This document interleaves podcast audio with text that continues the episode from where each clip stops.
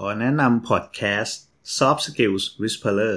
ที่จะช่วยให้คุณเปิดประตูสู่ศักยภาพ อย่างไม่มีขีดจำกัดของคนทำงาน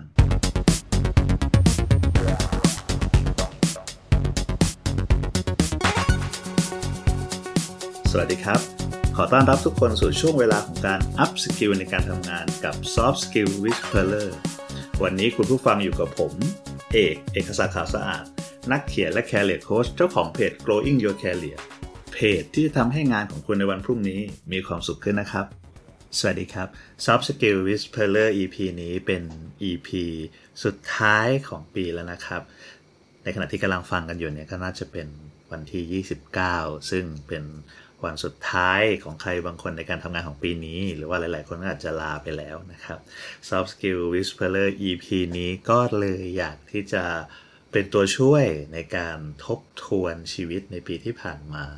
รีวิวชีวิตในปีที่ผ่านมา ซึ่งเป็นธรรมเนียมปกติที่ใครหลาย ๆ คนก็ทำกันนะครับ ทีนี้หลายคนอาจจะอยากทำแต่ว่าไม่รู้ว่าจะใช้คำถามอะไรในการที่เอามารีวิว เอามาทบทวนชีวิตตัวเอง ผมก็เลยรวบรวมมาให้เป็น 10คำถามที่อยากให้ค่อย ๆ ใช้เวลาในการ รีวิวเนาะค่อยๆ ถามตัวเอง แล้วตอบตัวเองอย่างตรงไปตรงมานะครับ แนะนำให้เขียนลงไปในกระดาษหรือพิมพ์ไปด้วยก็ได้เนาะจะได้ครบ 10 ข้อแล้วก็จะได้เห็นภาพรวมทั้งหมดของชีวิตว่า มันเกิดอะไรขึ้นบ้างในชีวิตช่วงที่ผ่านมาของคุณในปีนี้เนาะมาถ้าทุกคนพร้อมแล้วเดี๋ยวเราไปเริ่มที่ข้อแรกกันครับ ข้อแรกเนี่ยอยากจะพูดถึง ความสำเร็จที่ผ่านมาในปีนี้เนาะอะไรคือสิ่งที่คุณรู้สึกว่าเป็นความสำเร็จที่ยิ่งใหญ่ที่สุดที่ใหญ่ที่สุดที่คุณภาคภูมิใจที่สุดในปีนี้ในเรื่องของงานเรื่องของ career เรื่องของ work ของอธุรกิจของคุณในปีนี้เนาะอยากให้เริ่มต้นแบบนั้นก่อน พอจะได้รู้สึกดีขึ้นในการทบทวนตัวเองในการรีวิวนะครับ ลองดูนะค่อยๆนึกดู หลายๆคนอาจจะมีปัญหาในข้อนี้ เพราะว่ามีหลายๆ คนไม่ค่อยอยากพูดถึงความสำเร็จของตัวเอง แต่อันนี้ไม่เป็นไรเพราะว่าเราพูดคนเดียวครับ ไม่ต้องเล่าให้ใครฟังก็ได้เป็นการรีเฟล็กกับตัวเองเนาะรีวิวทบทวนกับตัวเอง อะไรคือสิ่งที่เราทำได้ดีในปีนี้และประสบความสำเร็จนะครับ อันนี้คือข้อที่1นนะลองดูลองเขียนดูนะครับ ข้อที่ 2 เอาล่ะมันมีความสำเร็จแล้ว ก็ต้องมีสิ่งที่เราทำไม่ได้ตามเป้าหมายบ้างถูกไหมครับ ทีนี้ก็มาลองดูกันข้อที่ 2 อยากให้ลองเช็คดูว่า เมื่อเทียบกับโก หรือว่าเป้าหมายที่เราตั้งไว้เมื่อต้นปี ที่ผ่านมาหรือว่าเมื่อปลายปีที่แล้วก็ตามเนาะอะไรคือสิ่งที่เราสามารถทำได้ตามเป้าหมาย อะไรคือสิ่งที่เราทำไม่ได้หรือว่าไม่สามารถทำได้ แล้วถ้ามันมีข้อที่เราไปไม่ถึงหรือทำไม่ได้เนี่ยอะไรทำให้มันไปไม่ได้ครับ อะไรทำให้เราทำไม่ถึงตรงนั้นเนี่ยให้เขียนลงมาด้วยเนาะว่าเหตุผลของมันคืออะไรนะครับอ่าทีนี้เราจะได้รู้แล้วว่าโอเค ข้อแรกเราบอกว่าปีที่ผ่านมาอะไรคือสิ่งที่เราประสบความสำเร็จยิ่งใหญ่ที่สุดเนาะข้อที่ 2 อะไรคือสิ่งที่เราทำได้ตามเป้าหมาย และอะไรคือสิ่งที่เราทำไม่ได้นะครับ รวมไปถึงว่าถ้าทำไม่ได้เนี่ยแล้ว แก็บของมันคืออะไรอะไรคือปัญหาที่เราให้ที่ทำให้เราไม่สามารถทำได้เนาะ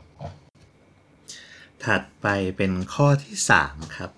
ข้อที่ 3 เนี่ย อยากให้ลองถามตัวเองดูว่า อะไรคือทักษะหรือว่าความรู้ใหม่ ๆ ที่เราได้มาในปีนี้ครับ เราไปเรียนรู้อะไรมา เราไปฝึกไปอบรมไปลองทำอะไรมาเนาะแล้วเราได้ทักษะได้ความรู้อะไรกลับมา และสิ่งที่เราได้มานั้นเนี่ยมันจะมีส่วนร่วมในการทำให้เราเติบโตในหน้าที่การงานได้อย่างไรบ้างนะอันนี้ลองลองรีเฟกดูนะครับ ลองเขียนดูเนาะไม่ว่ามันจะมาจากกระบวนการอะไรก็แล้วแต่ แต่ถ้ามันเป็นความรู้เป็นทักษะใหม่ ๆ ก็ลองลองจดลองเขียนลงมาดูนะครับ แล้วก็อย่างที่บอกเนาะดูด้วยว่ามันจะมีส่วนช่วยเรายังไงบ้างในในการเติบโตในปีหน้าก็ตามนะครับ นี่คือข้อที่ 3 นะ พูดถึงความสำเร็จพูดถึงสิ่งที่ได้มาเยอะแล้ว ข้อที่4อยากให้ลองมาดูว่า ในปีที่ผ่านมาตอนที่เราเจอเหตุการณ์ที่มันท้าทายนะครับ เจอสิ่งที่มัน challenge เราเนี่ย เจอสิ่งที่มันกั้นเราไว้ที่เราจะต้องต่อสู้กับมันเนี่ยเราผ่านมันมาได้ยังไง เราใช้วิธีไหนในการผ่านมันมา รวมไปถึงเราเรียนรู้อะไรจากประสบการณ์ในการเจอกับสิ่งนั้นบ้างนะครับ อะไรที่มันเป็นความท้าทายเนาะเป็นอุปสรรคต่างๆ ที่เราเจอเนาะอยากให้เรียนรู้จากมันครับ แล้วก็อยากให้ลองดูว่าเราผ่านมันมาได้ยังไงนั่นเองนะครับถัดจากนั้นข้อที่ 5 ข้อที่5เนี่ยอยากให้ลองถามตัวเองดูว่าในปีที่ผ่านมา เราได้รับบทบาทใหม่ รับงานใหม่ รับหน้าที่ใหม่ หรือว่าปรับตำแหน่งอะไรมาบ้างนะครับ แล้วโอกาสเหล่านั้นที่เราได้มาเนี่ย มันส่งผลให้เราพัฒนาตัวเองขึ้นมาได้อย่างไรบ้างอ่าเข้าใจว่ามันเป็นโอกาสที่หลาย ๆ ครั้งมันพาเราออกมาจากคอมฟอร์ทโซนของเรานั่นเองเนาะก็เลยอยากให้รีเฟกตัวเองดูหน่อยว่า แล้วไอ้สิ่งเหล่านั้นที่มันเข้ามาที่มันเปลี่ยนแปลงเนี่ยมันทำให้เราพัฒนาไปได้อย่างไรบ้างในแง่ของหน้าที่การงานนะครับ ข้อที่ 5 แล้วเนาะอ่าไปกันต่อนะ ข้อที่ 6 ครับ ข้อที่ 6 อยากให้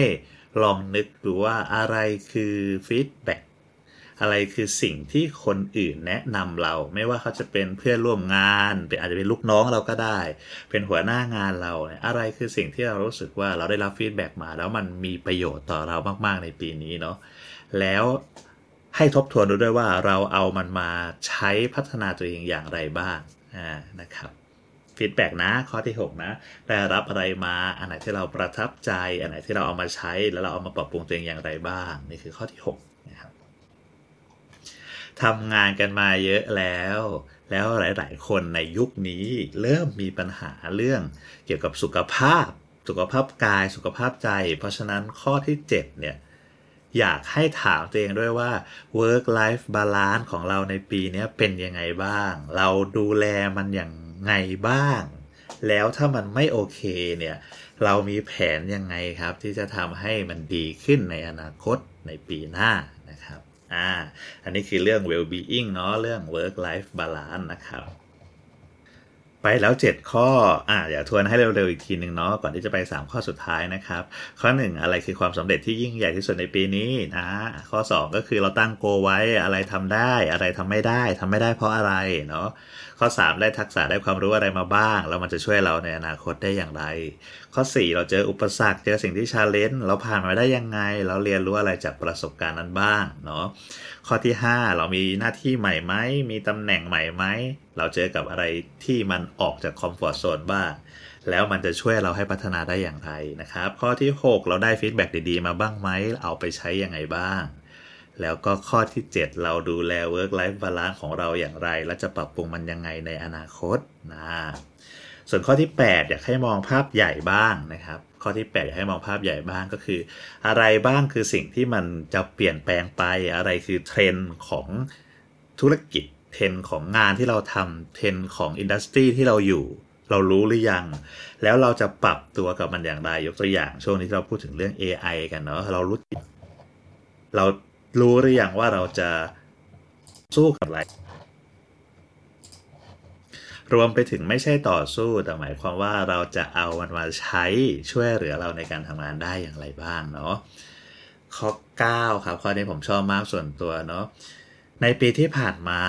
เราได้สร้างความสัมพันธ์ในแง่ของการทำงานเนาะกับคนทำงานร่วมกันใหม่ๆเนี่ยมีความสัมพันธ์ไหนไหมที่เรารู้สึกว่ามันมันดีมันมีความหมายกับเรา ในปีที่ผ่านมาเนาะเราสร้างคอนเนคชันกับใครบ้างอย่างไรบ้าง อยากให้ทบทวนเรื่องของคุณภาพของความสำคัญเออขอโทษครับคุณภาพของความสัมพันธ์ในเรื่องของงานด้วย อันนี้น่าจะทำให้ใจฟูขึ้นมามากทีเดียวเนาะในส่วนของข้อสุดท้ายข้อที่ 10 แน่นอนว่าเราต้องพูดถึง career goals เป้าหมายในปีหน้าล่ะ เราตั้งไว้หรือยัง อยากประสบความสำเร็จอะไร อยากทำอะไรเพิ่มเติม อยากรับผิดชอบอะไรบ้าง อยากเริ่มทำอะไรใหม่ ๆ ก็ตั้งไว้ครับสำหรับปี 2024 เนาะหลังจากนั้นอย่าลืมเขียนสเต็ปด้วยว่าแล้วถ้าเราจะไปสู่เป้าหมายนั้นนะเราต้องลงมือทำอะไรบ้างอ่าแล้วนี่ก็คือ 10 ข้อที่จะอยากให้ทุกคนนำไปช่วยรีวิวนะครับ ช่วยทบทวนตัวเองเนาะเพื่อให้เห็นว่าความผิดพลาดที่ผ่านมา ในปีนี้ทำให้เราเติบโตขึ้นอย่างไรบ้าง ความสำเร็จและเราภาคภูมิใจกับตัวเองอย่างไรบ้างแล้วอะไรที่เราได้มาเป็นทักษะใหม่ ๆ ความรู้ใหม่ ๆ ความสัมพันธ์ใหม่ ๆ ต่างๆ รวมไปถึงดูเรื่อง work life balance ของเราด้วยนะครับ ก็ครบ 10 ข้ออิ่มเอม เวลาเอาไปใช้จริง ๆ ไม่ต้องรีบนะ ถามทีละข้อ แล้วก็ตอบอย่างช้าๆครับ ลงมือเขียนด้วยก็ได้เนาะก็จะได้เป็นช่วงเวลาหนึ่งใน 1 ปีที่เราจะได้อยู่กับตัวเองจริง ๆ แล้วผมเชื่อว่า จะมากจะน้อย 30 นาที 1 ชั่วโมงอะไรก็แล้วแต่มันจะช่วยให้หน้าที่การงานของคุณในปีหน้าเนี่ยดีขึ้นอย่างแน่นอน Soft Skill Whisperer ของเรายินดีมาก ๆ นะครับ ที่ได้เป็นส่วนหนึ่งในการเติบโต ก้าวหน้าไม่ว่าจะเป็นหน้าที่การงานหรือชีวิตของพวกคุณตลอดใน 1 ปีที่ผ่านมา หวังเป็นอย่างยิ่งว่าในปีหน้าและปีถัดไป ก็จะยังคงติดตามกันต่อไป และสำหรับปีนี้ที่ติดตามกันมาก็ต้องขอขอบคุณมากๆนะครับ สุดท้ายจะบอกว่าไม่ว่าในปีที่ผ่านมาคุณต้องเจอกับอะไรมาบ้าง อยากให้ยินดีกับตัวเองที่พาตัวเองมาถึงช่วงเวลาสุดท้ายของปีได้ อย่างเข้มแข็งมุ่งมั่น เนาะแล้วก็ยังคงแข็งแกร่งพร้อมที่จะต่อสู้กับหน้าที่การงานและชีวิตในปีต่อๆไป สุดท้ายอยากจะบอกว่าขอให้ปี 2024 ใจดีกับแฟนๆ ของ Soft Skill Whisperer ทุกคน อย่าลืมนะครับว่า